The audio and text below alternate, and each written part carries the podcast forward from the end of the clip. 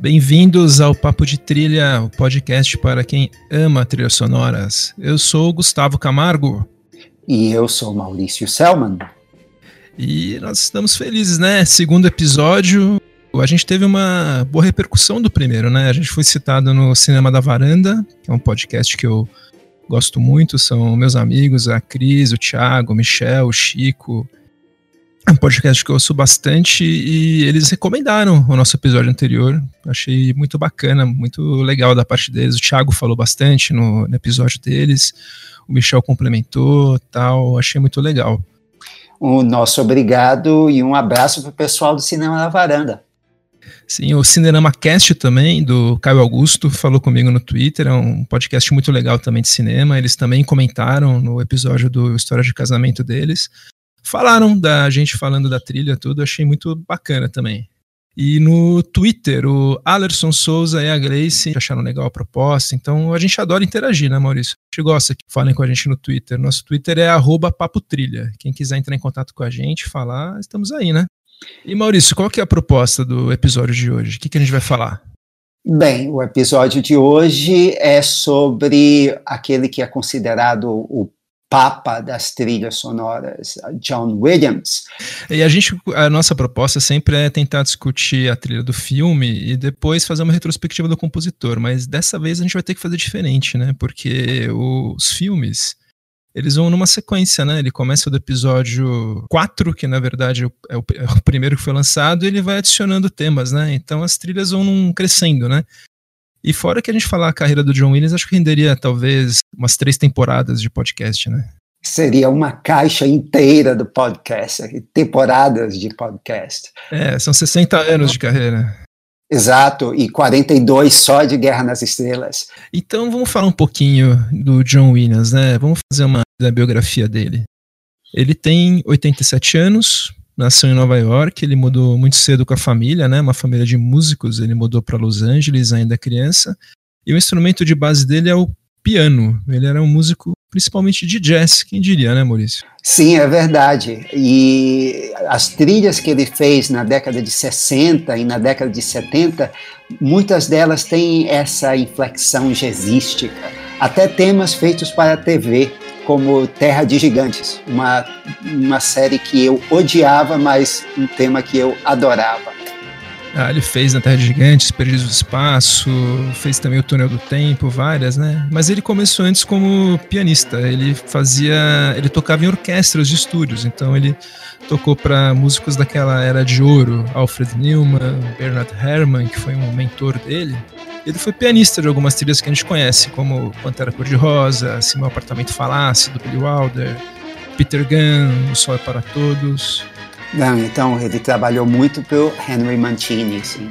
Sem dúvida. E é um cara que ele logo começou a se destacar como compositor. E se a gente fosse falar uma característica forte dele, acho que seria principalmente uma capacidade de definir um personagem ou uma situação em um tema memorável em muitos em poucos segundos, né? Em poucos segundos a gente já sabe do que se trata, né? Vamos dar alguns exemplos, por exemplo.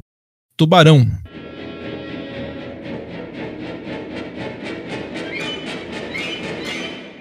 Superman, o filme. Indiana Jones.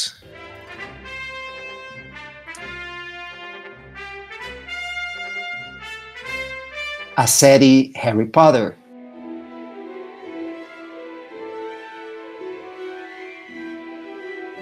as Olimpíadas de Los Angeles de 84. E Jurassic Park, o Parque dos Dinossauros.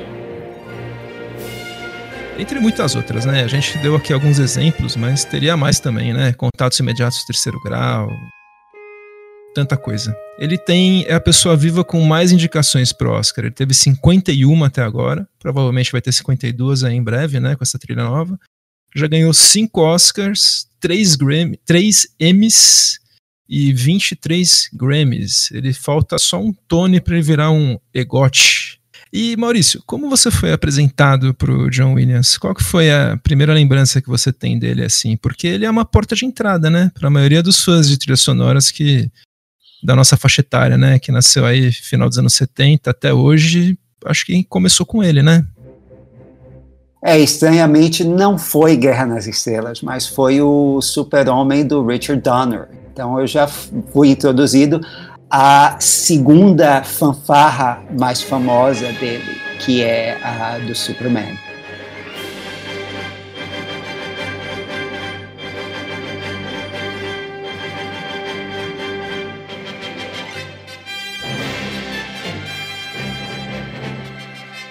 É uma trilha maravilhosa, né? A minha primeira do... foi Tubarão. Eu assisti o filme na Globo e aquilo de representar o tubarão com a música já pegou assim, mesmo criança eu achei aquilo genial e sem dúvida algo que me motivou muito a gostar de trilhas sonoras. Até hoje é uma das minhas trilhas favoritas. O, o George Lucas, né? Os filmes anteriores dele, ele não chegou a usar trilhas tradicionais, né? No THX 1138 ele usou uma trilha mais experimental do Lalo Schifrin. No American Graffiti ele usou músicas de época, né, que era meio que era bem adequado. Só que para esse filme, ele estava pro Star Wars, pro Guerra nas Estrelas, ele estava pensando em fazer uma abordagem parecida com a do Kubrick pro 2001. Ele queria pegar músicas que já estavam existentes, tipo, por exemplo, o, o Marte, o Host, que a maioria dos diretores de sci-fi gosta de usar, né? O que, que, você, que, que você acha que teria acontecido com essa abordagem aí? Bem, seria uma coisa completamente diferente do que nós temos, porque ele pensou em usar temas mais. Uh, cada tema não, não se encaixaria exatamente com a cena ou com os personagens. E a proposta de Guerra nas Estrelas é completamente diferente da do filme do Kubrick.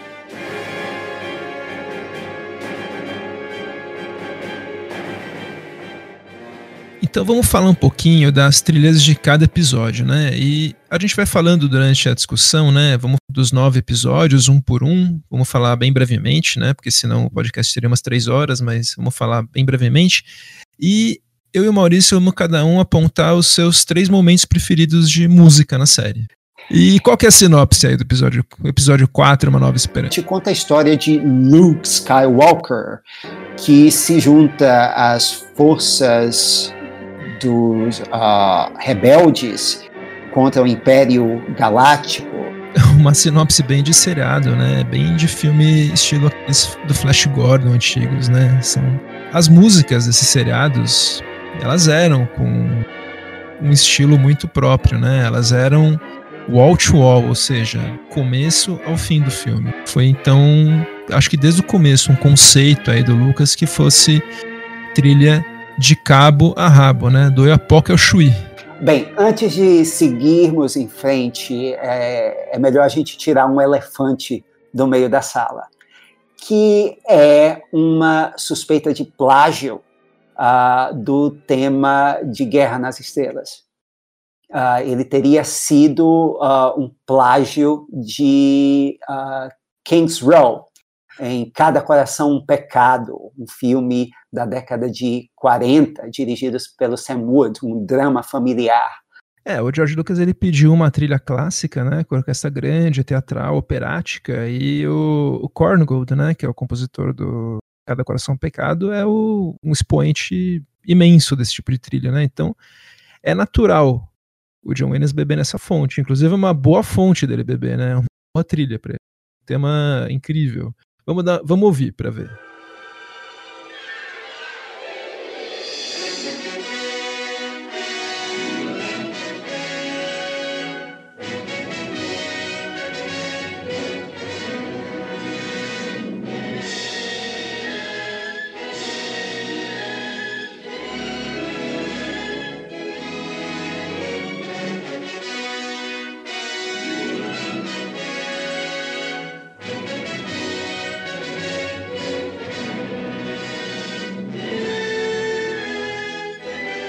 As três, as três primeiras notas são muito parecidas, né? Depois ela vai para outro caminho, né? Sim, e o próprio John Williams, uh, ele disse que a trilha dele, ele queria que fosse, as emoções passadas pela trilha fossem reconhecíveis pela plateia, o que significa mexer com a memória auditiva dessa plateia. Ele disse numa entrevista que muitas dessas referências eram deliberadas. Pois é, e assim, o interessante é que ele não usou, o George usou King's Road Temp Track, né? Temp Track é a música que o diretor ou o editor de música insere no filme para dar um exemplo para o compositor. Geralmente uma trilha que já existe, né? No episódio anterior a gente falou que o Baumbach usou no Valley Vague. Nessa, pro Star Wars original de 77, o Lucas ele escolheu a Prelúdio de Ivan Oé, um filme daqueles espetáculos bíblicos gigantes dos anos 50, composto pelo Miklos Hotza. Dá uma boa ideia do tipo de som que o Lucas queria, né?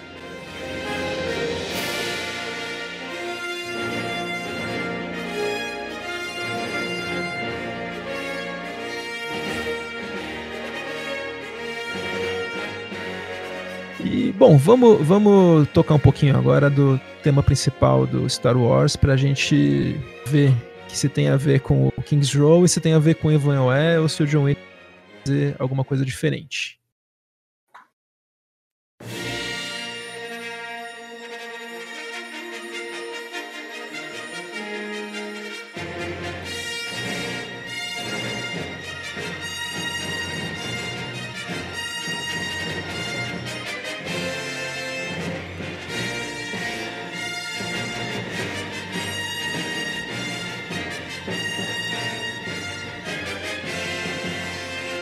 Bem, uh, o tema principal ele uh, começa com a orquestra já a todo vapor.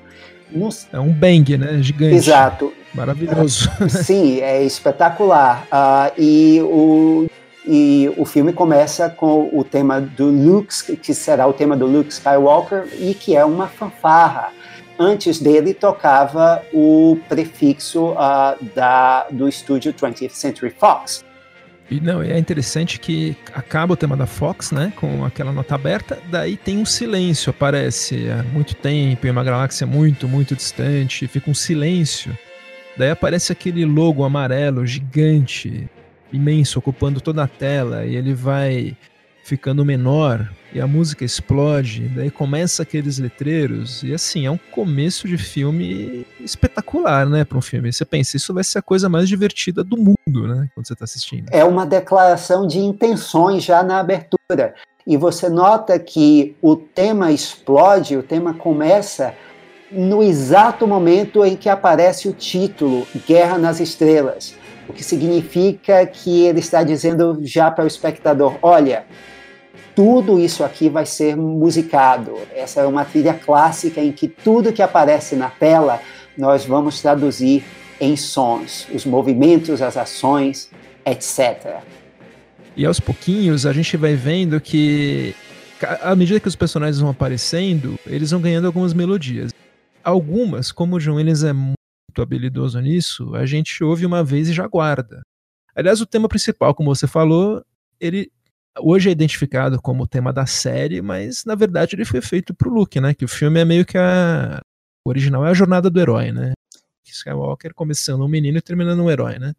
O que nos leva de novo à ideia de uma trilha que uh, evoca sons uh, que vão trazer uma espécie de memória afetiva para o espectador. E como ele é o tema do personagem numa trilha clássica, ele vai ser usado ao longo do filme em diferentes formas. Isso, exatamente. Ele vai usar tema, os temas para informar para o espectador mais ou menos coisas sobre esse personagem. Né? É muito fácil esse tipo de trilha cair no, no ridículo.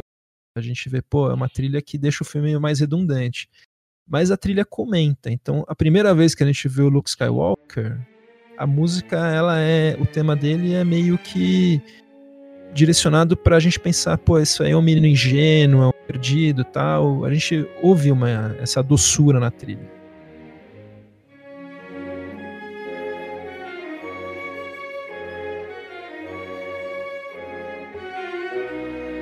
Mais para frente, quando ele faz algum ato heróico aí, ele pula lá, tipo com a Leia, numa corda lá no final, a música, o tema dele já é heróico.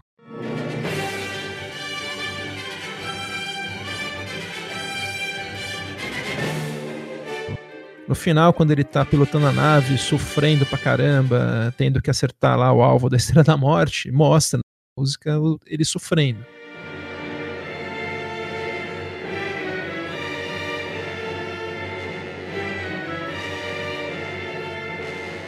Então o Williams tenta acompanhar isso e como os temas dele são bons, ele consegue fazer isso sem ficar ridículo, porque pode ficar ridículo, né? Aliás, é um é, é um equilíbrio, como você falou no, outro episódio, bem precário, né? Sim. Uh, qualquer uh, coisa mais exagerada uh, vai ser notado pelo espectador tanto que em paródias de filmes como Guerra nas Estrelas, como por exemplo SOS tem um louco solto no espaço, ou de filmes clássicos, você vê exato, você vê uh, esse tipo de trilha clássica usado com exagero, ou seja, uma aula do que pode acontecer se esses temas são mais usados. O, o, e a tentação de fazer uh, um tema como de Guerra nas Estrelas foi igual de Guerra nas Estrelas, tentar replicar o sucesso foi tão grande que uh, você teve eh, inevitáveis cópias na época, uh, como é o caso do tema da série de TV, que é uma chupada de Guerra nas Estrelas, que era a Battlestar Galactica original.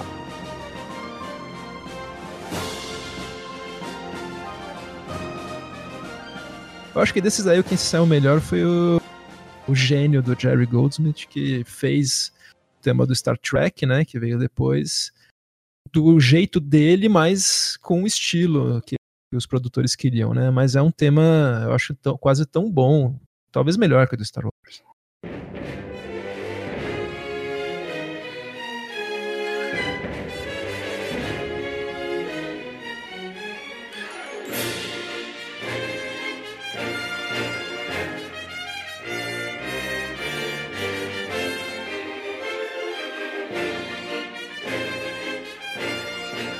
Mas voltando ao tema do John Williams para o Luke, uh, uma das razões para que esse equilíbrio é, seja precário, um dos elementos que eles mais apontam como o defeito desse tipo de trilha, é que ela tende a dizer ao espectador exatamente como se sentir. Pois é, o, bom é bom, o ruim é ruim, e fica bem, fica bem definido. Pelo menos os primeiros filmes eram assim, depois o Darth Vader foi ganhando as camadas dele também, né? O tema que ele fez pra Leia, na verdade, era um tema de amor. Ele não, ninguém sabia que eles eram irmãos. Nem o George Lucas. Nem o George Lucas, né?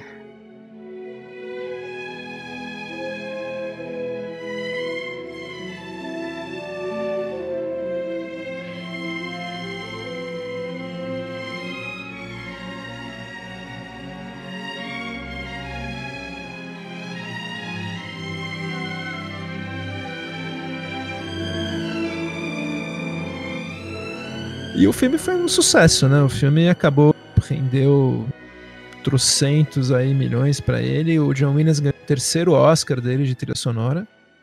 E acabou indo pro inevitável continuação, né? E a continuação foi interessante que o George Lucas já não quis dirigir, né? Ele não ele percebeu que ele não gostava tanto de, de dirigir. Parece que ele sofreu muito dirigindo o episódio 4, e ele chamou um outro diretor, o Irving Cashner, né, e foi mais como produtor, mas ele manteve o John Williams pra trilha, claro. O George Lucas sempre como chefe, né, então a trilha foi mantida. E nesse filme, O Império Contra-Ataca, né, o episódio 5, daí já assumiu meio que como ia ser o padrão da série, né, começa com aquele mesmo bang do Star Wars, não começa com, por exemplo, um logo do Império Contra-Ataca, porque poderia ter começado diferente, né? Poderia ter tido outra abertura, não, mas ele quis manter, manteve os letreiros. O letreiro sempre termina no espaço, nunca termina, por exemplo.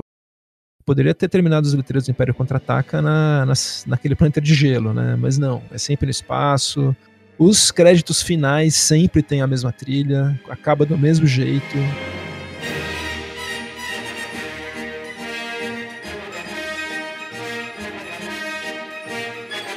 Aliás, é maravilhosa, né? Aquela música quando acaba, é meio. O tema dos rebeldes, meio, meio jazz, assim, no fim.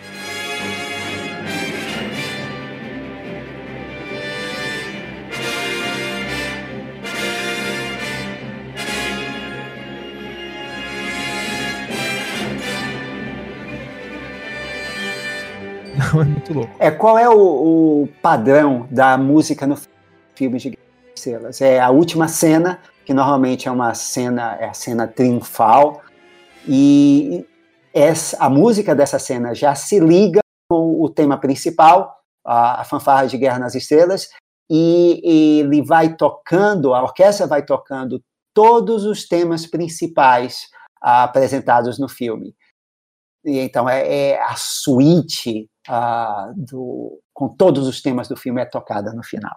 E o Império Contra-Ataca também ele introduz alguns dos melhores temas da série, né? Acho que o John Williams estava numa fase da vida dele que cada trilha que ele fazia era porrada, né? Ele fez depois do Star Wars, ele fez o Contatos Imediatos, fez Superman e iria fazer Indiana Jones, ET e tal.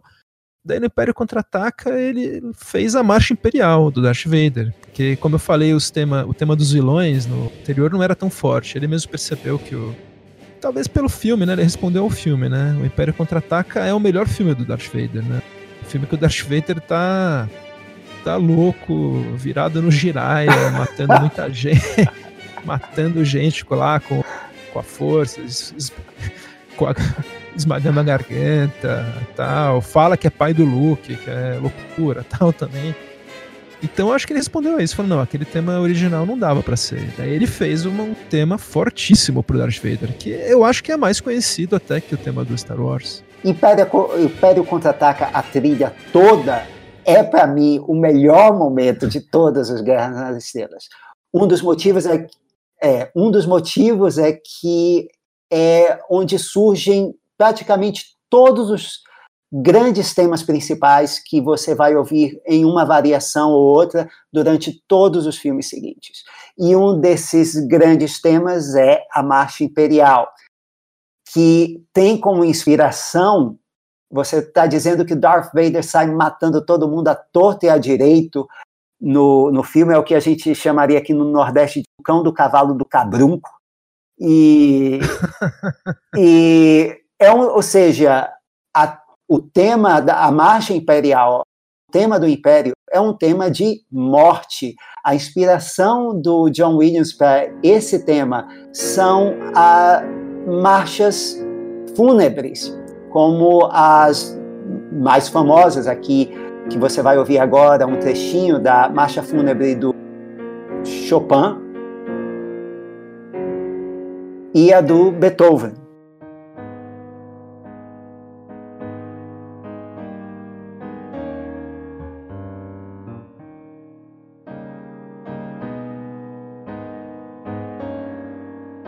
Não é um tema, é um tema forte, mas não é um tema pesado. É um tema de um vilão de um filme de ficção. E um vilão que é capaz de conseguir tudo. É um tema triunfal. É um tema triunfal, mas é um tema triunfal do mal. Ou seja, né, tem a, ele traz a, a ideia de morte, mas traz a ideia também de uma força incontrolável, de um de realmente de um império que vai esmagar todos os rebeldes. Que é o tem, tem muito a ver com o filme, né? Nesse filme o império tá tá com a macaca também, né? Eles estão terríveis. Os rebeldes são muito mais fracos, né? E a, a trilha reflete isso. O né? título é autoexplicativo. é, e um dos meus é, um dos meus uh, temas preferidos aqui também é o tema da batalha no planeta de gelo, a, da batalha de Hoth.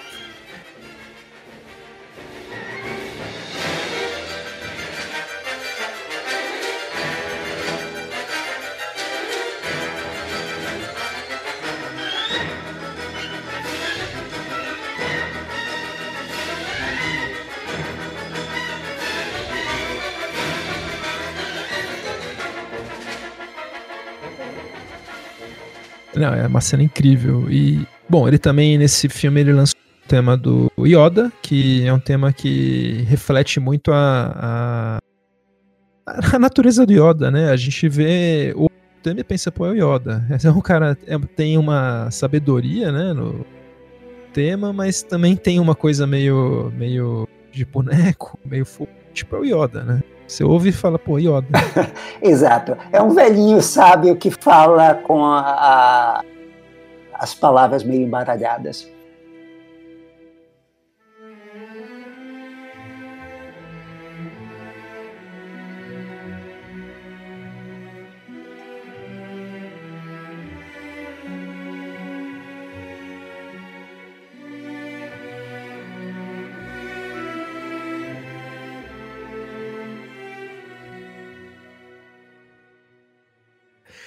Também ele fez um tema pro Han Solo e pra Princesa Leia, né? Um tema. Nossa, tema... um tema romântico lindo, apaixonado.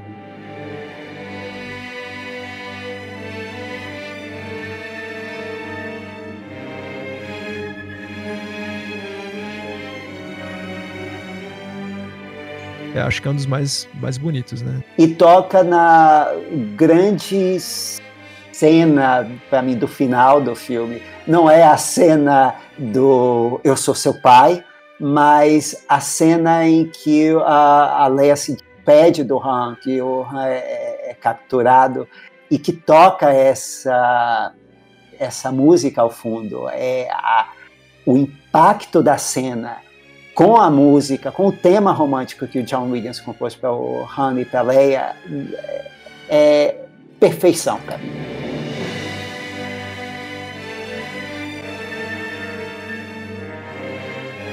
Cena é, a cena é, para quem tá vendo o filme, é muito, muito foda essa cena. E a trilha consegue refletir isso, né?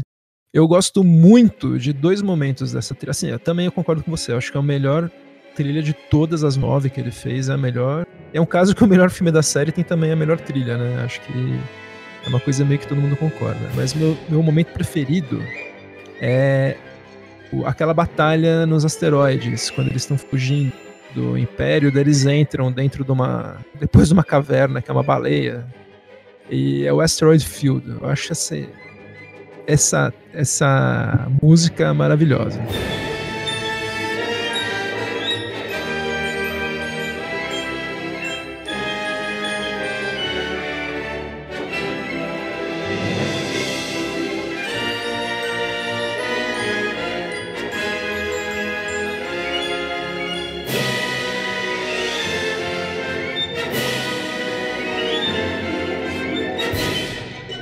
Pois é, o John Williams fazia isso, né? Ele pega uma, algumas cenas de ação e ele faz o tema para aquela cena, né? Eu já vi uma entrevista que ele encara essas cenas, grandes cenas de ação, como se fosse um número musical de um musical da Broadway, assim. Eu também gosto muito da cena, da cena clássica lá do I Am Your Father, do Darth Vader, que a música que toca depois é, é incrível. E quando o Luke fica, ele cai, né, naquele duto de ventilação, sem a mão, todo cagado lá. Fica pendurado lá no, no, negócio da cidade lá da Cloud City com o vento lá. A música, você ouve, tem esse ventinho no fundo na orquestra. É muito, é muito legal. Eu acho essa, esse trecho incrível.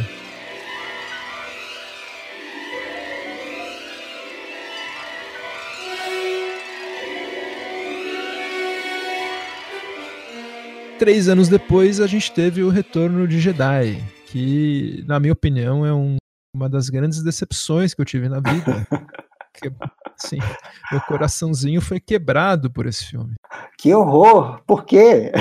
Esperava que ia ser tanto tempo investido com os Ewoks, ia ser tanto tempo investido na, na caverna do Jabba, The Hutt lá. Aí o filme acabou tendo um predomínio de um muito tema infantil, né? Acho que e foi o John Williams respondendo ao filme, né? Ele fez uma pros, pros Ewoks, né? Fez um tema dos Ewoks. É, que... é interessante, tem muita criatura e muito tema para criatura no filme. Tem um tema para o Jabba the Hutt, que é o, o cara que prendeu o Han Solo, né? Você tem o... Que é um tema com, com tuba, né? Exato, é. é. Gordofobia, você representar tuba. Eu, Exatamente. Eu...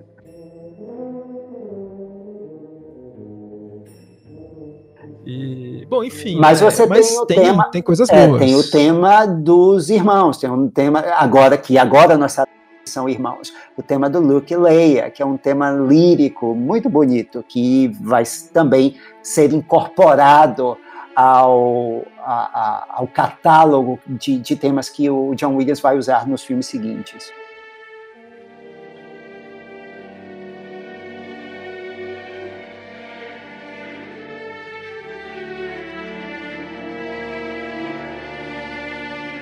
Pois é, nesse, só nesses três primeiros tem um catálogo grande, né? Todos esses que a gente falou já, e a gente nem citou ainda um tema que acho que é talvez o mais importante da série, não sei, fora o principal ou junto com o principal, que é o tema da força. Ele representa a força em si ou quem tem a força? O que, você acha? No caso do uh, da força, uh, bem, tem uma cena no final que no final desse último filme que nós vamos falar, o a, a Ascensão Skywalker, uh, que dá essa ideia do, de exatamente isso que você está falando de que o tema da força representa não só a força, mas todos aqueles que tiveram a força. Então, é o tema do grupo, o indivíduo é o grupo e o grupo é o indivíduo. Uma coisa bem comunista, Gustavo. É o tema do grupo do WhatsApp da força. Todo mundo que tem a força toca essa é música. É a força. Você é a força, você tem a força força está em tudo, né? Está envolvendo tudo. E é um tema meio místico, um tema meio misterioso. Ele conseguiu resumir bem a força. Eu acho que muito do George Lucas ter se safado com essa ideia de força aí, que é uma coisa super abstrata, a música ajudou, né? Porque quando você pensa o que é a força, ele não conseguiu explicar direito, né? E a música consegue, né? Sim. Você fala, eles falam de força, eu ouço essa música. Isso aí é força, entendi já. Entendi tudo. É, não, é, é melhor não explicar. Quanto menos explicar, melhor. É mais um caso em que a música ela fornece aquela pitada que falta na, na receita para que o filme dê certo. Ela explica a cena, ela explica o conceito. Pois é, né? Depois do Retorno de Jedi, que assim, arrasou também na bilheteria, teve um hiato de 16 anos Daí, em 99, eles se reuniram para Ameaça Fantasma, com George Lucas dessa vez decidindo voltar à direção. Ele ficou nos primeiros, né, no Império Contra-Ataque Retorno Jedi, ele estava de produtor, daí ele decidiu voltar a fazer a porra toda. É... é, né, o George Lucas já estava muito rico e não tinha ninguém com uma certa ascendência sobre ele para dizer velho, olha o que você vai fazer. E como nós sabemos, George Lucas não é exatamente bom com os diálogos, mas a ideia do filme era interessante.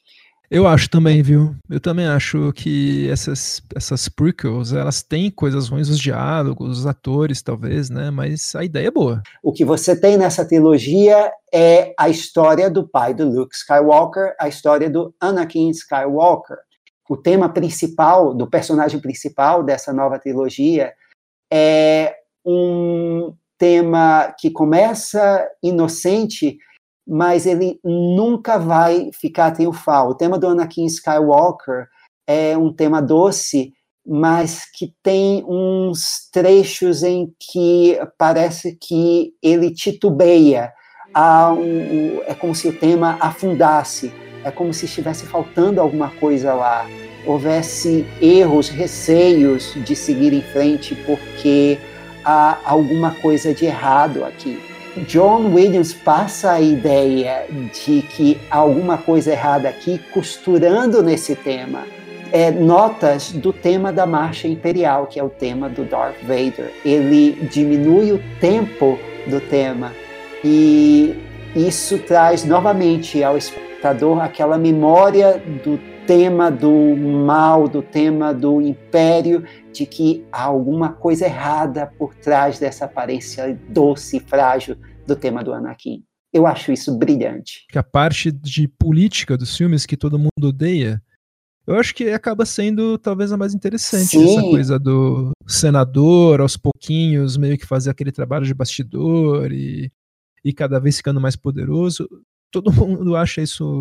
Eu acho que é a parte dos que envelheceu melhor. Sim, é, é extremamente atual aí. essa parte.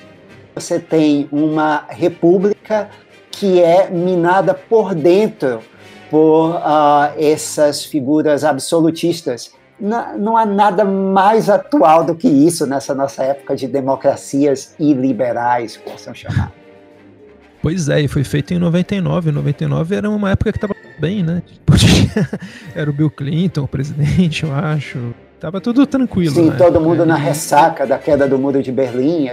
É, tava uma época politicamente mais tranquila, né, do que agora. Uhum. E foi, ele foi visionário mesmo com essa coisa do Palpatine indo ao poder. Mas tem outro tema nessa, nesse primeiro filme também que é espetacular. Sim, Gustavo? É, eu vou te falar, o, assim, o primeiro tema que eu falei é o Asteroid Field, o segundo tema que eu vou querer falar dos meus três preferidos é o do Of Fates. É assim, assim, porque o filme, o episódio 1, ele tem muitas coisas arrastadas, mas se a gente for ver o que, que é a melhor coisa desse filme, é a batalha do Darth Maul, que é aquele vilão com uma cara incrível, né? Todo vermelho, parece um demônio, lutando contra o Obi-Wan e o Qui-Gon ao mesmo tempo. E acho que o Williams respondeu a isso, né? Que ela, ele meio que viu, nessa, deixa eu, esse filme tem isso de bom, deixa eu fazer essa parte incrível, né? Ele fez uma, uma música espetacular mesmo para essa batalha. Eu acho que é uma das melhores composições aí da, desses nove episódios de Star Wars, né? Duel of Fates.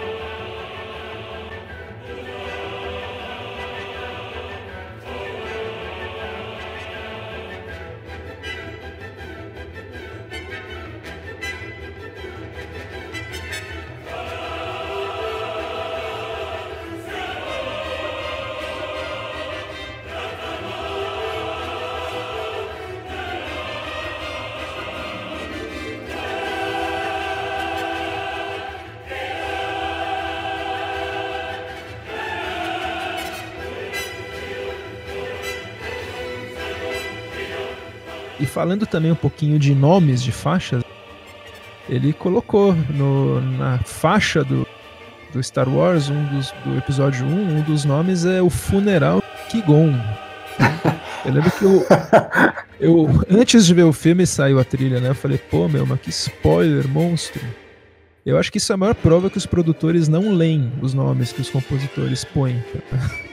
Mas nesse tema do uh, Duel of the Fates, ou Duelo dos Destinos, uh, ele usa, bem, se para a marcha imperial ele usou uh, elementos de marchas fúnebres, aqui o que ele usa são elementos que lembram a Carmina Burana, a cantata da Carmina Burana.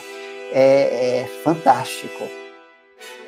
E ele faz sem parecer um plágio, né? Ele consegue usar Carmina Burana de inspiração e faz a coisa dele, né? Isso que eu acho genial no John Williams.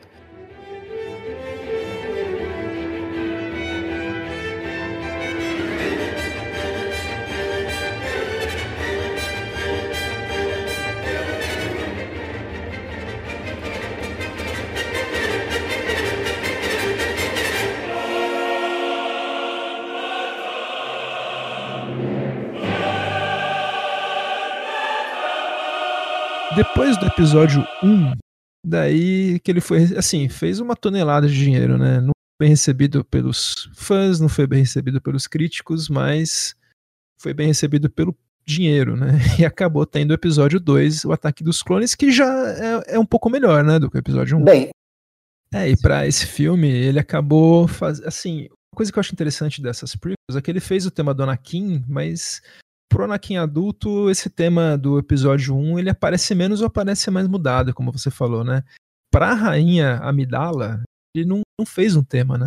Que é uma coisa estranha, né, pro John Williams. Acho que a performance da Natalie Portman foi tão apagada nesse filme que nem o John Williams fez um tema para ela. Né? Tipo, que é uma coisa difícil, né? Você tá no Star Wars e não tem um tema. provavelmente ele não notou a presença dela no filme. Mas eu acho, eu acho impressionante isso. Porque ele é um bom contador de histórias com a música no John Williams. Então ele, pe ele pega alguma coisa aí de âncora para ele e tenta levar adiante, né? Nenhum momento ele dá música para Rainha Amidala. Eu acho isso demais. Mas talvez isso tenha acontecido porque ele notou que a Rainha Amidala como personagem, ela existe em função do Anakin Skywalker no filme, como a tentação uh, que vai. Uh, o romance proibido, que vai colocar tudo a perder. Então, o que ele faz não é um tema para a rainha, mas é um tema romântico para a rainha e o Anakin Skywalker que se chama Across the Stars.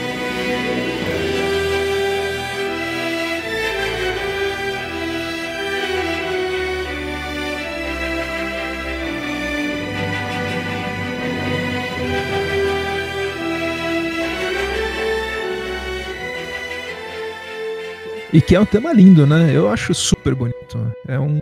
Ele lembra muito uma trilha que o John Williams fez nos anos 70, Jane Eyre. Lembra um pouco esse estilinho aí que ele faz tão bem, né? Ele é muito bom de fazer tema romântico. Eu diria que nesse segundo episódio, o grande tema, na verdade, a grande faixa, é literalmente uma faixa grande. É um. que tem umas coisas uh, meio. Uh, bastante incomuns uh, para um tema uh, para um tema de Star Wars que é um, um estilo clássico. Uh, aqui você tem, por exemplo, batidas em staccato e um uso muito grande da percussão. Tem uma hora lá por volta de quatro minutos e tanto da, dessa faixa que praticamente a orquestra some. E só o que você tem é tambor e som de chicote. Zem the Assassin and the Chase Through Coruscant.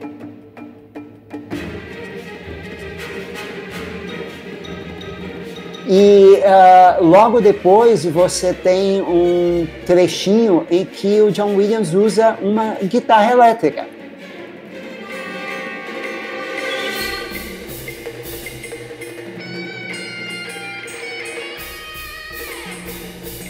Então tem de tudo nessa, nesse tema. É o tema mais diferente e é, um, e é um tema eletrizante até hoje.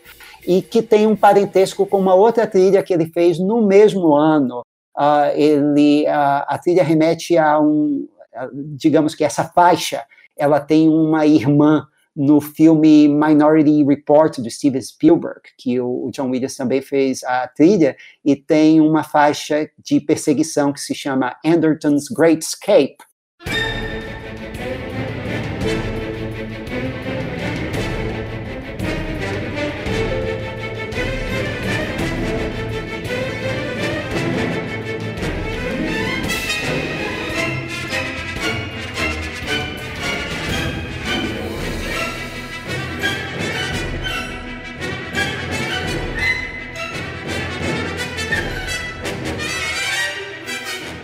É, eu, adoro, eu adoro essa, essa faixa, Enderton Escape. Acho que é uma das minhas favoritas. Eu gosto da trilha do Pode também. Acho que é o John Williams fora do território dele, né? É um território mais Jerry Goldsmith, não seria? Eu acho que ele se sai espetacularmente bem. É uma das trilhas mais. mais é uma das trilhas mais subestimadas dele.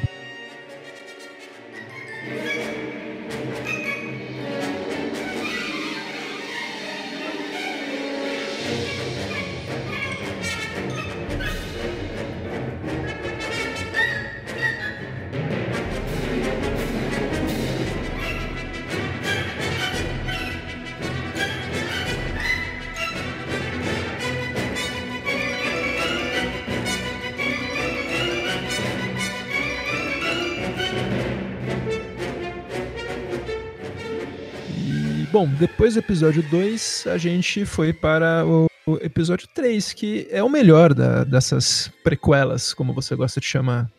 A Vingança do Sith, então, acho que acabou sendo dessas, dessas prequels a melhor mesmo. E para a luta, né, para o clímax do filme gigantesco, que é a luta do Obi-Wan e do Kim, que é, assim, é uma das melhores cenas da série inteira, né, dos nove filmes ele fez uma, uma faixa muito bacana, que é Battle of the Heroes.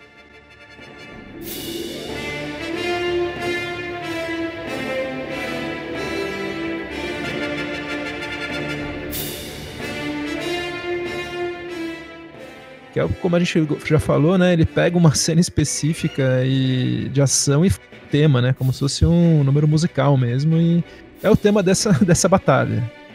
Eu acho demais.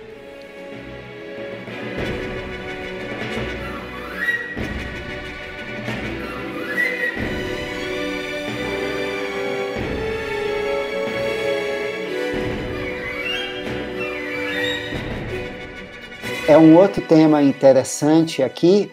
É, você mencionou que a rainha não tinha um tema. Então, o que funciona como um tema aqui é uma faixa chamada uh, Padme's Ruminations. É quase um lamento, uh, que é numa cena em que uh, o Anakin e a Padme estão na mesma cidade, mas estão distantes um do outro, um pensando no outro. E é o momento em que o Anakin uh, toma sua decisão que vai selar o destino dele. É muito bonito. E acaba funcionando como um tema tardio da Padme. Quando ela morre, ele deu um tempo pra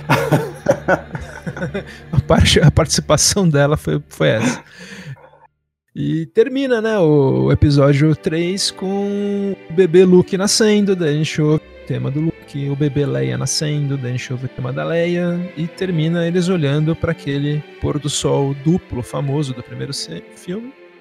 E o John Williams, ele achava que tinha acabado o Guerra nas Estrelas, né? Ele já estava com mais de 70 anos, já estava numa fase da carreira que ele estava começando a ficar semi-aposentado, fazendo cada vez menos filmes, né? mais para o Spielberg, mais para projetos aí muito pessoais, que ele queria fazer a trilha, tipo aquele Menina que Roubava Livros, coisa bem ocasional. Daí ele foi convencido pela Kathleen Kennedy, que virou a produtora, né, depois que o George Lucas vendeu a série, a Lucasfilm para Disney, a trilha da próxima trilogia de filmes, seria a trilogia da Disney, a gente vai chamar. E foi dirigida pelo J.J. Abrams, né, o episódio 7, O Despertar da Força, que colaborava com o Michael Giacchino, geralmente, né? Parceiro musical dele, mas que aí teve a honra de ter o John Williams como compositor, né? E é um filme que ele conseguiu agradar os fãs mais exaltados, né? Que queriam bastante fanservice, mas também ele conseguiu agradar com os personagens novos, né? São legais os personagens. Acho que principalmente a Rey, né? A Ray é uma personagem que eu acho que foi muito feliz, né? A escolha da atriz, é carismática, a história do personagem é legal e pelo que tudo que eu li, foi ela que foi a, a âncora pro John Williams fazer a trilha. Ele se ancorou nela para fazer a trilha inteira. E o tema da Ray acho que é um dos pontos altos, né, da série.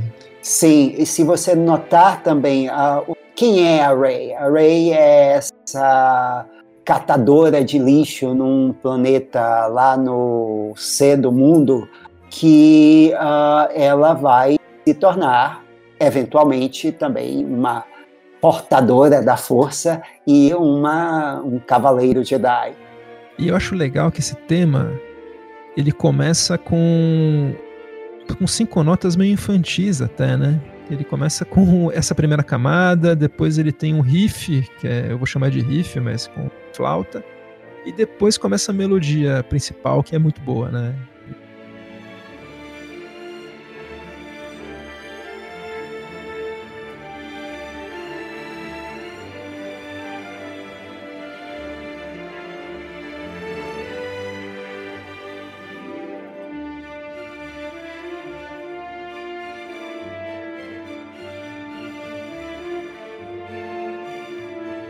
É um, mas é um tema que ele é, ele faz o tema identificando a personagem. Você não vai uh, confundi-lo definitivamente com o tema do Luke ou com da Leia ou com dos outros personagens ou com o do Kylo Ren.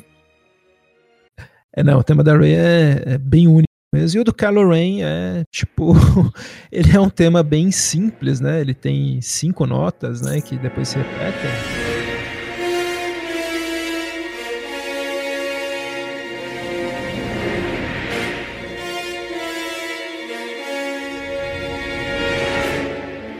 Mas ele é bem, bem efetivo, né? É um personagem meio que aparece e fala, é, é o vilão. Tipo, é isso. É, mas o tema mais curioso, mais interessante para mim, fora o tema da Ray, nessa nesse episódio Despertar da Força, é o tema do, uh, do chefão da Primeira Ordem, o Snoke. Uh, o que você tem é uma adaptação de cantos budistas uh, para um personagem que é diabólico aqui.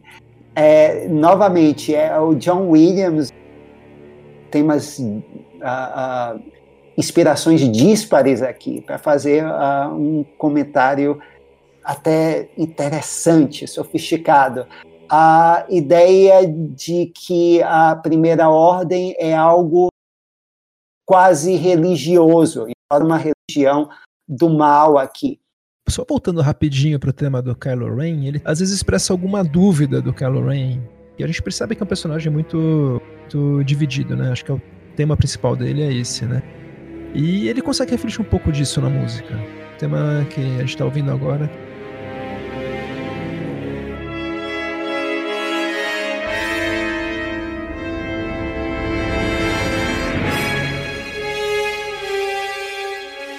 Mas o meu preferido da, desse episódio, episódio 7, que eu acho que é uma trilha incrível. E ele fez para a última cena, que é quando a Rey chega na ilha do Luke finalmente, ele dá um tema para essa cena.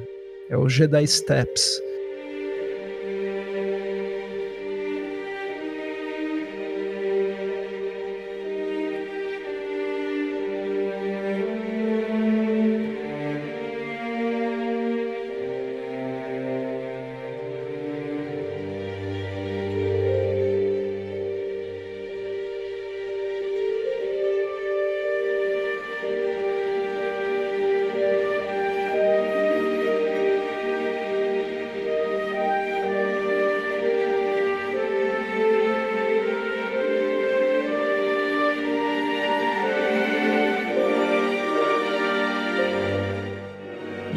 Casa tão bem, eu acho que é um, um casamento tão perfeito de daquela cena com aquela música. Então ainda termina com aquele gancho pro, pros créditos finais, que tem aquela música que a gente gosta. Então é o meu terceiro momento favorito, eu diria. Ah, é o Jedi Steps. Só uh, ah, para encerrar aqui na, no Despertar da Força, um outro tema que uh, ele cria aqui e que vai ser uh, tocado também vai ser aproveitado nos filmes seguintes é a Marcha da Resistência, que é uma marcha uh, não é triunfal, mas uh, ela dá a ideia de combatentes dignos, honrados. É, meio sérios demais, né? É exatamente, como se ele estivesse escrevendo para um filme de guerra uh, da década de 70 ou 60 sobre soldados britânicos. Que eu acho ela muito séria mesmo. Eu falo, pô, esses caras são, são chatos, sabe? Os rebeldes da série original, eles tinham um tema mais mais curto e grosso que eu preferia, que eu prefiro, viu? Uma coisa indisciplinada, exato. Bem, então nós vamos agora para o episódio 8, uh, ah, Os Últimos Jedi, de 2017. Uh, dirigido pelo Ryan Johnson, que está nos cinemas agora uh, com Knives Out. Pois é, e é um filme. Eu gostei bastante dos últimos Jedi, viu? Muita gente não gosta, eu acho que foi tão legal o Ryan Johnson, achou mais legal que o Despertador, aí bem mais legal que o que o esse último agora, mas enfim, né? É muito pessoal. Ele faz muito pouco fanservice, né? Ele faz o filme dele sem querer agradar, o, agradar os fãs. É, de certa forma, é o filme que eu acho dessa trilogia mais incorpora o espírito uh, das duas trilogias anteriores, que, uh, que era de que uh, a ideia de que qualquer um pode ser resistência, qualquer um pode ser alguém, qualquer um pode ser o Cavaleiro Jedi essa é, é, a parte mais subversiva do filme, que muitos fãs não gostaram. O personagem que ele deu um tema forte é justamente uma personagem chamada Rose, que é uma heroína bem fora do padrão, né, que a gente espera. É uma mecânica. Uma, uma mecânica, ela tem, ela não é um padrão que a gente considera um padrão de beleza, ela tem ela tem uma irmã, né, que morreu, então ela tem um arco, né, essa personagem, e ela tem um tema, né? O John Williams fez um tema especial para Rose. Sim. E que no, no, no, filme novo esse tema é totalmente esquecido. Bom, isso a gente vai falar depois. É, a, a Rose que ela é no, uh, nesse uh, os últimos Jedi, ela se fosse em qualquer outro filme, ela seria um da série. Então, o Ryan Johnson dá voz a um desses extras. Ela tem uma história e ela é alguém. Quando eu ouvi essa trilha a primeira vez, eu fiquei um pouco, um pouco decepcionado, porque a minha faixa favorita, Jedi Steps, eu imaginei, pô, agora o John Williams vai desenvolver essa faixa e vai virar o tema do Luke, né? O novo tema do Luke Skywalker velho agora. E o Ryan Johnson fez outro filme, né? E assim, eu gostei de ter sido decepcionado nesse caso, né? Ao contrário do Retorno de Jedi, foi uma decepção boa. Porque o Luke não era quem eu esperava que ele ia ser. O Luke mais velho é bem diferente do Luke mais novo. E o que eu acho que é bacana é que em nenhum momento o John Williams usa o tema do Luke, né, que era o original, para esse Luke que tá na ilha. Ele põe uma, um outro motivo musical pro Luke, que é motivo bem de uma pessoa muito funcional, muito prática, que tá trabalhando na ilha.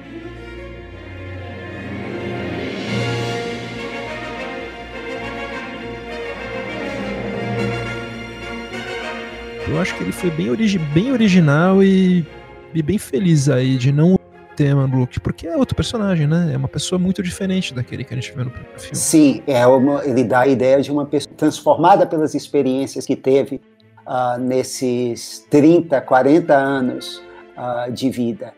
Então, ele traz um tema novo, mas um tema da trilogia original que é o absoluto dominante aqui é o tema da força e ele é costurado de uma forma ou de outra em várias uh, faixas, em vários temas do filme. Tem essa trilha do Últimos Jedi guarda muitas surpresas, viu? Ele fez um, um motivo aí musical para cenas de tensão que são muito legais, né? E para toda aquela situação da personagem da, da Laura Dern também, aquela General Hope, que tem toda uma situação com piloto lá do Oscar Isaac, do Paul Dameron e tal. Ele fez também uma um comentário musical bem legal para essas cenas.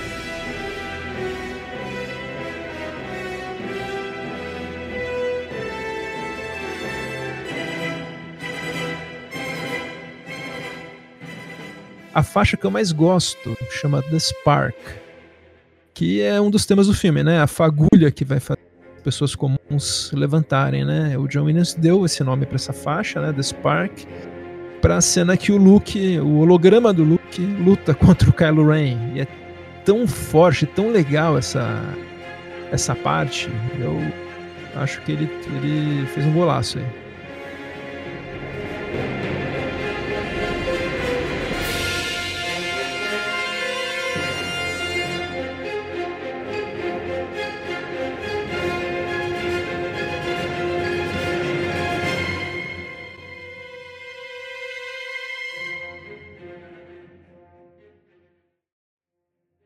Então vamos agora para finalmente a ascensão Skywalker. É o confronto final entre uh, a Rey, uh, o Kylo Ren, a Primeira Ordem e o Imperador Palpatine. Ele voltou, né? Ele sobreviveu, né? Acho que não explica muito bem como ele sobreviveu de uma queda da Estrela da Morte que explodiu, mas ele sobreviveu. Ele tá aí de novo, ele tá puxando as cordas nos bastidores, ele tá sempre por trás de tudo. Sim, é sempre ele. E isso não é nenhum spoiler, caro ouvinte, porque isso já está dito nos letreiros iniciais. Os mortos falam.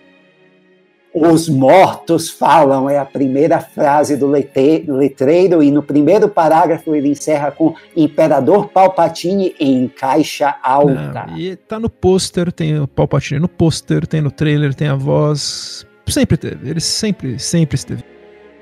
E como agora falando da trilha né, específica do, do episódio 9, você acha que é uma peça dentro de, dessa tapeçaria de nove trilhas? Você acha que ela funciona isoladamente? Você acha que tem uma identidade própria ou ele continua na mesma proposta de sempre? Ela funciona como um coda, uh, como um, um desfecho para tudo que veio antes. Então, uh, como várias pessoas já notaram, todos os temas principais estão aqui, mais a pia da cozinha. Tem tudo uh, o que veio antes aqui no, uh, no episódio final. E uh, o John Williams escreveu mais de três horas de música para um filme final, ficou por 140 minutos. Uh, então, dá a ideia de que ele queria marcar um uh, encerramento triunfal. E o filme tem todos os temas anteriores costurados de várias formas diferentes, algumas sensacionais.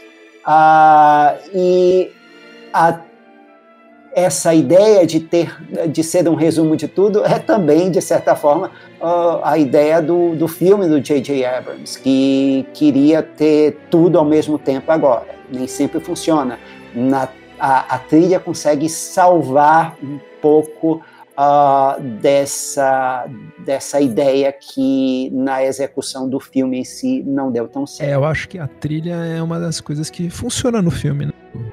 que ele conseguiu fazer um tema novo e, como a gente fala, ele assiste o filme, tem uma liberdade grande né, com Star Wars. O diretor raramente dá muito palpite no que ele vai fazer aí. Daí ele escolheu fazer um tema novo e eu ouvi primeiro no, no Spotify, depois eu fui ver o filme, né? Fui ver no filme.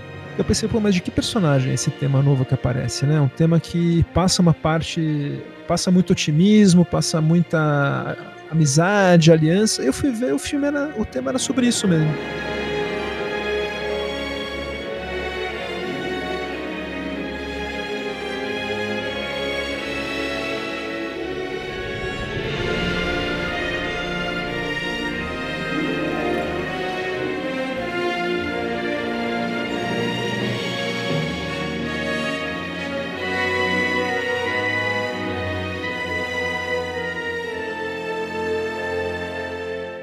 Ele pegou os, o trio de personagens principais, que vai ser numa missão, e deu um tema para eles. Eu acho bacana, porque ele não precisava ter feito isso, né? Já tem tantos temas, né? Mas ele quis criar uma coisa diferente, ele quis fazer alguma coisa única para esse filme. Eu achei bem, bem legal da parte dele fazer isso e que funciona bem, né? Dá uma, dá uma identidade pro filme, né? É, o J.J. Abrams, ele fala isso na cabeça do espectador o filme inteiro, de que, ah, temos que ficar unidos sempre, é só se nos separarmos é que nós seremos derrotados. O que é basicamente uma resposta aos fãs que reclamaram que no filme anterior os personagens estavam quase o tempo todo separados. E ele disse: perfeito, vou deixá-los juntos e vou usar isso como desculpa. E, sim, esse tema. Uh, e tema funciona uh, como uma liga, uh, como um encerramento triunfal no, no final, com a, a, cena final do, dos rebeldes, ela fica emocionante, uh, especialmente por causa desse tema. É, não, funciona muito por causa dele mesmo. Quando um filme que tem pouca trilha, a gente presta muita atenção quando ela aparece, né? Nesse filme, e em outros também que tem muita música, quando não tem música, a gente percebe também, né? Então, nesse filme, tem uma cena que da Ray dando duplo twist carpado na nave do Kylo Ren que tá chegando lá no deserto. E essa cena é sem música, que realmente, num filme que tem música do começo ao fim, quando você quer destacar alguma coisa, você põe o silêncio, né? É, ele uh, optou também por sublinhar atenção no outro interessante do filme, que é na luta final entre o Kylo Ren e a Rey. Há um momento ali que eles estão no lado de fora da Estrela da Morte, entre as ondas, que simplesmente a música para. E para no meio da luta. E o que, o que, dá a sensação de que alguma coisa terrível vai acontecer. É, alguma coisa. Até o Joe Williams parou para ver o que vai acontecer. Então a gente presta atenção também. e, que, tem algumas coisas que funcionam legal. Eu, nessa cena, imediatamente antes dessa cena, a gente vai falar spoiler do filme, né? Mas algumas coisinhas acabam, né? Mas ela vai, né, pra. Ela entra na Estrela da Morte que caiu no final do Retorno de Jedi. E de, quando ela entra, ele toca exatamente a mesma música que ele tocou para a morte do Darth Vader. Então é uma versão meio fantasma da Marcha Imperial.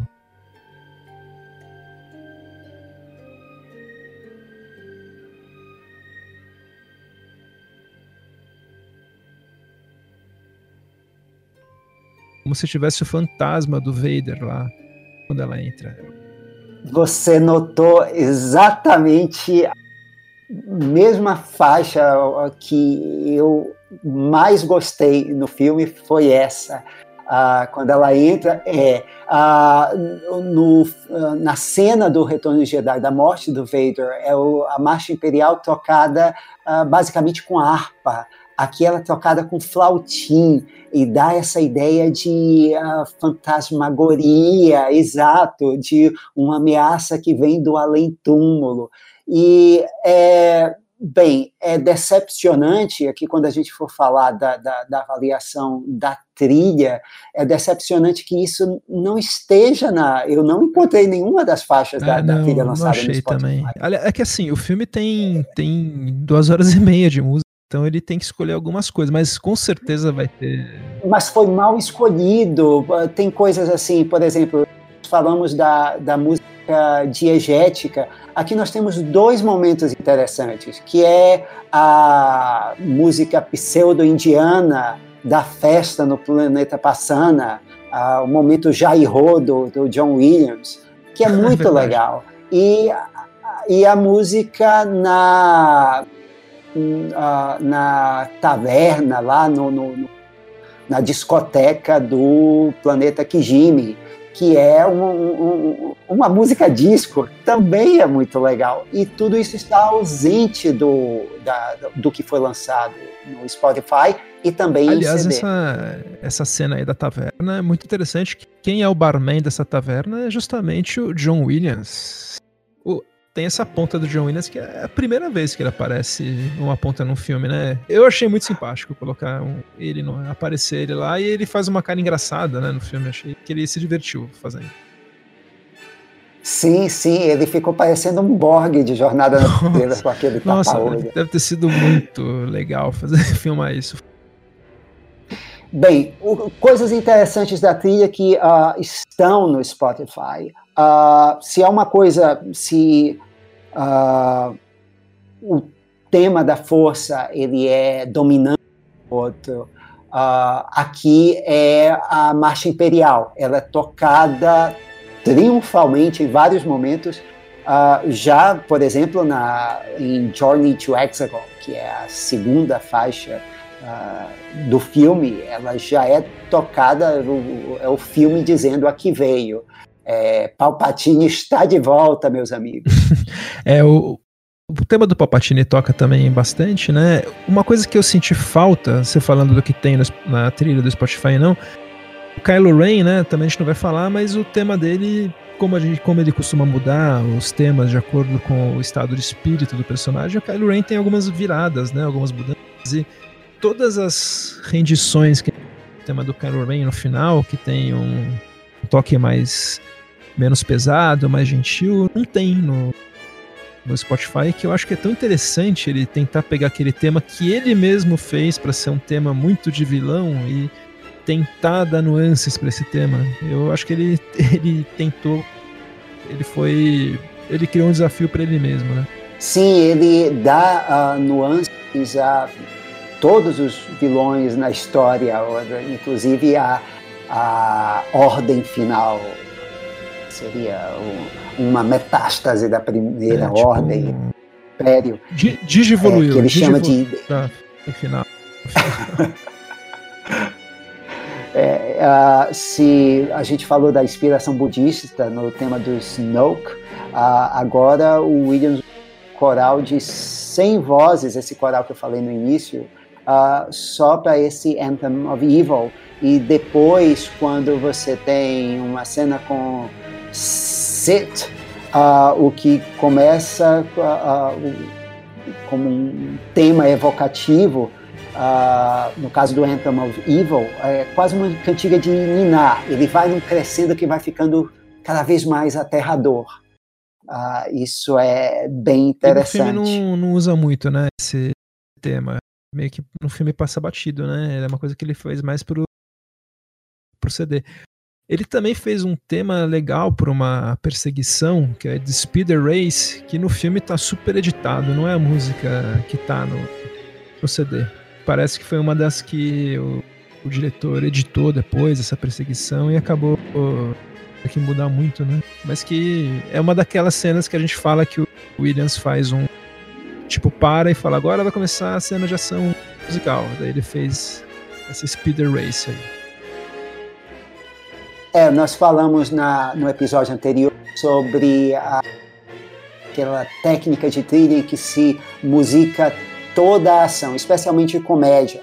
O nome uh, para isso em inglês é Mickey Mousing, como em desenho animado, que é sublinhar cada movimento da ação através da, do som, através da, da música, da trilha incidental. E é o que ele faz aqui no Spirit Chase, é, no mesmo espírito do que ele faz com as cenas de perseguição com a Millennium Falcon, por ah, exemplo. Sim. E toda vez que aparece a Millennium Falcon e toda vez que aparece o Lando, a orquestra toca um, um tema gentil, um tema feliz, porque o John Williams gostou de ver o Lando, né? Ele falou isso numa entrevista, ele achou muito legal eles resgatarem o Billy D. Williams. E é bacana como a gente ouvindo a música, é meio que vendo como o John Williams responde ao filme, né? Interessante isso, né?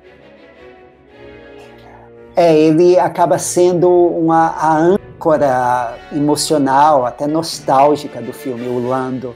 E o John Williams, em vários momentos em que o Lando aparece, ele dá um subtexto que só o, quem viu a, a trilogia original vai entender. Toca o tema da Leia, é, em um arranjo bem romântico, bem doce. É muito bonito. Aliás, falando isso. na Leia, eles bem, né? Porque teve esse revés terrível da Carrie Fisher ter falecido, né? Até antes do último Jedi, né? E eles conseguiram tentar editar ela. Você sabe como eles fizeram isso? Eles usaram computação gráfica para ou usaram cenas de outros filmes que não usadas, porque ficou bem orgânico, né? as cenas da Carrie Fisher. Sim. É, em algumas partes é, ficou um tanto forçado, tá mas costas, né? tendo em. Exato, mas é, às vezes você tem a impressão de que ela foi colada num, num cenário, uh, retirada de uma outra cena, mas uh, tendo em vista o que aconteceu, eu acho que foi algo, uh, o esforço foi louvável. E também uh, usaram áudio, cenas que não foram usadas, eh, partes de cenas que não foram usadas, eh, pequenos, pequenas, pequenos trechos de áudio. E também computação é, gráfica. Missão, né, por exemplo, aquela. É, exato, aquela cena final ali definitivamente é computação assim, gráfica. Né? Voltando, é, voltando um pouco a como o, o John Williams uh, parece ter in, entendido mais as nuances até que o próprio diretor. Uh, é a cena, uma cena com, bem, aqui é inevitável o spoiler, uma cena com Luke Skywalker que remete a uma cena parecida em Império Contra-Ataca. É uma cena que ele uh, consegue e... meio que completar uma coisa que ele tentou fazer no Império Contra-Ataca. Exatamente. E que ele usa o tema Yoda, que era um personagem uh, que é, é, é, bastante importante na cena do, do, do Império Contra-Ataca.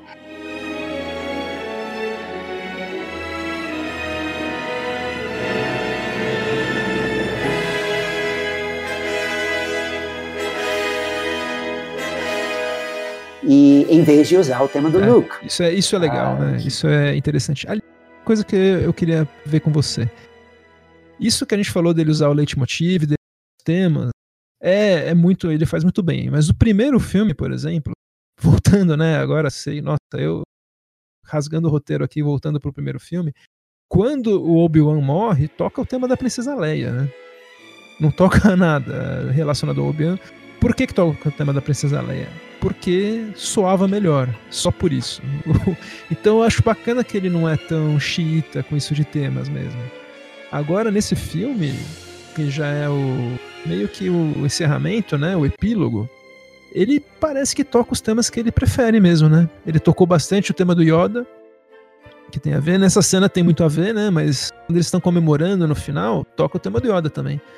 Toca o tema do Luke Leia, não necessariamente quando eles estão em cena, que é super bonito também. Não, é, no final, é, no final toca tudo. A, a faixa Reunion é, é uma tudo que tem ali. Toca tema de todo mundo. Inclusive, deve ter tema que eu não identifiquei. Que tá é, tem um dicionário que tem, tem na internet de um cara que é um professor de música. Ele identificou, acho que 55 temas recorrentes do, do Star Wars e centenas de pequenos motivos que o próprio Williams utiliza. Então acaba sendo que um é, uma trilha, é um projeto único o cara começar a fazer uma trilha há 42 anos e gravar depois mais de 25 horas para essa série e adicionando temas sempre o mesmo compositor. Eu acho que é meio único isso, né? Consigo pensar em nenhum outro, porque os filmes da série James Bond é outra pegada, né? Cada filme tem a sua cada filme tem o seu tema, né? Apesar de ter o tema do James Bond, tem vários compositores, várias. No Star Wars meio que foi único, né? é único. Uh, é uma série de filmes feita ao longo de 42 anos, como o próprio Ascensão Skywalker lembra, numa cena nada sutil. Uh, e é um único compositor que teve a chance de fazer a trilha para todos esses filmes. Uh, aqui em Guerra nas Estrelas, mesmo que você tenha tido vários cozinheiros diferentes, diretores, roteiristas e idealizadores ao longo série, uh, você tem uma coisa trazendo unidade a tudo. Além dos atores, você tem a música é, de John foi, Williams. É um... Foi a cola mesmo, né? Que deixou essas três trilogias amarradas, né? Goste ou não das prequelas, da série clássica, da série da Disney, todos têm uma coisa em comum, né? Tem, todos têm temas do John Williams, todos têm trilha do John Williams do começo ao fim. E, bom, nota, vamos dar uma nota da trilha então na pra trilha no filme, olha, eu vou vou dar, eu vou dar nota 5. De assim que é a nota, é a nota máxima. Eu acho que a melhor coisa do filme é a trilha. Ele conseguiu, acho que cumprir todas as metas dele e adicionar um pouco mais. Eu acho que é difícil a gente ignorar o tamanho desse esforço. Foi foi bem sucedido, dando nota 5.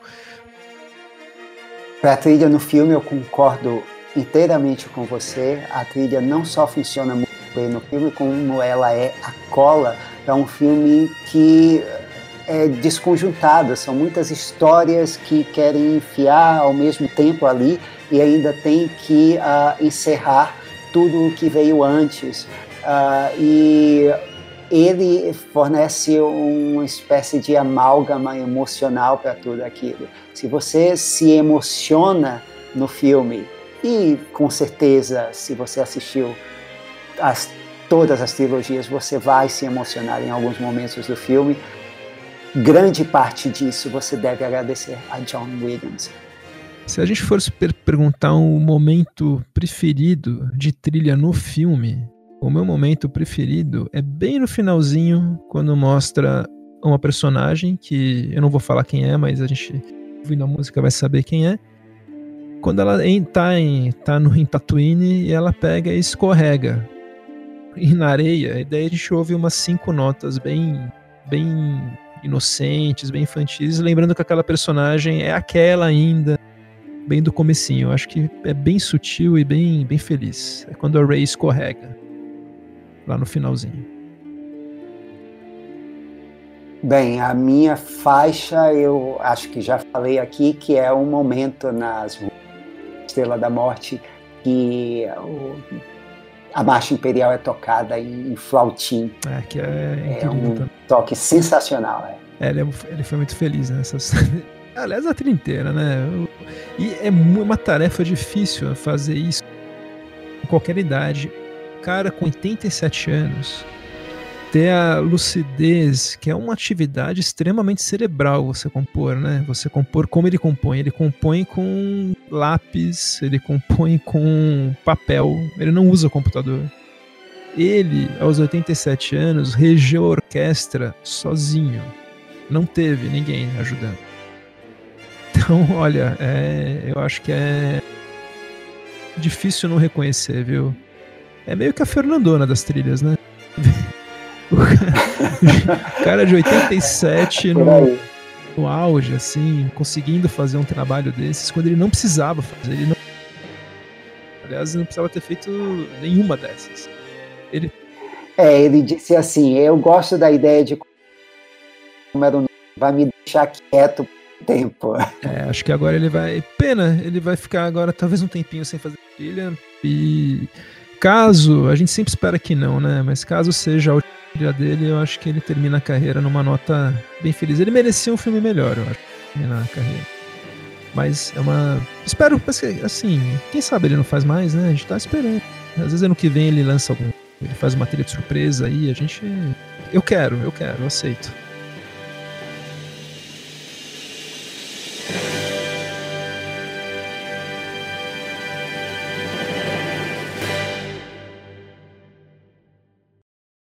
Recomendações. Bom, eu vou recomendar uma trilha de um filme que eu assisti, o filme Ford versus Ferrari, do diretor James Mangold.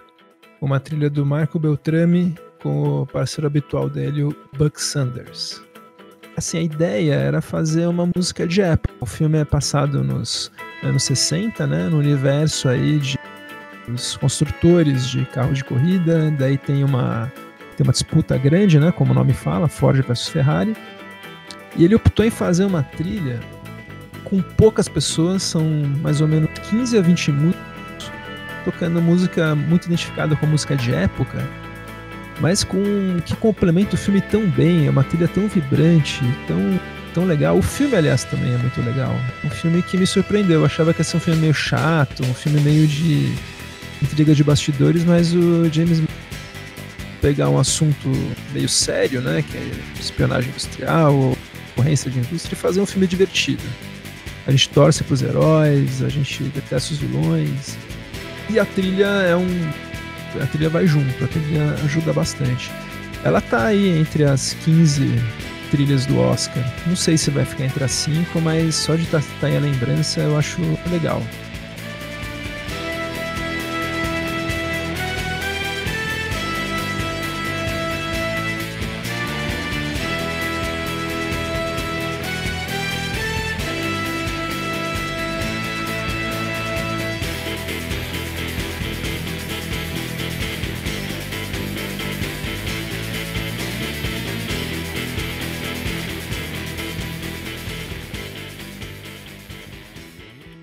E você, o que você recomenda aí, Maurício?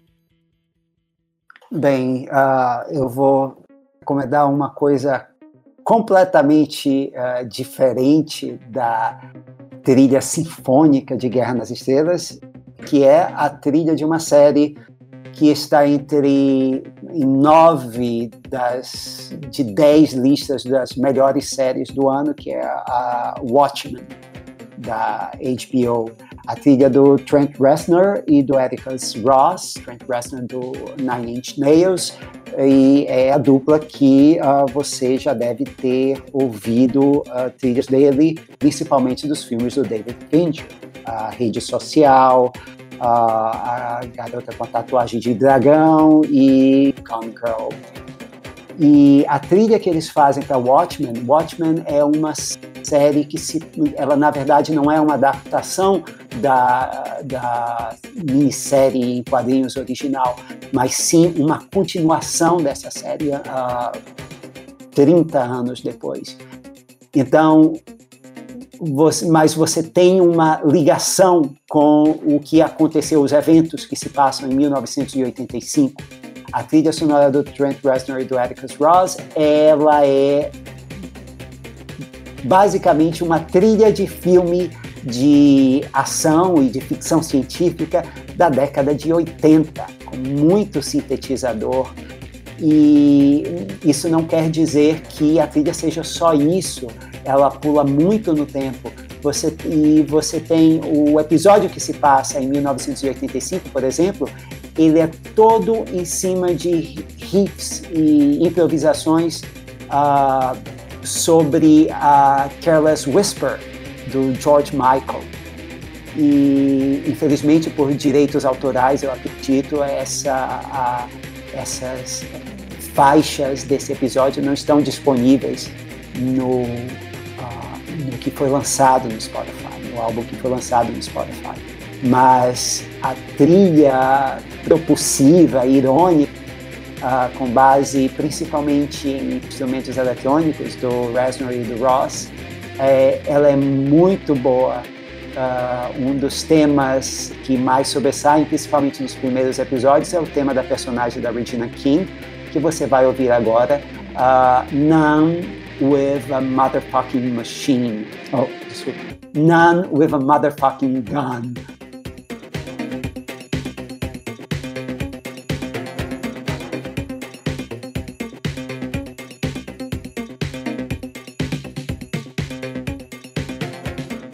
Preciso, preciso assistir o Watchmen. Comecei a ver, não me tanto, mas todo mundo, tanta gente boa falando tão bem, eu preciso, preciso rever. Eu vi os dois primeiros, eu gosto muito da HQ. Eu li a HQ várias vezes, gosto. O filme, o filme do como é que chama do Zack Snyder é como tudo que o Zack Snyder faz é uma coisa meio estranha tal. Mas eu quero, quero, quero ver a série, sim. Bom, foi isso, né? Hoje a gente então falou bastante de um assunto que a gente gosta muito, que é John Williams. Outro assunto que a gente gosta muito, que é Star Wars. E a gente se despede aqui ouvindo mais um pouquinho da Cantina Band. Essa música diegética que fez pro Guerra Estrelas original. Até a próxima então. Tchau, tchau. Tchau, pessoal. Foi um prazer e até a próxima.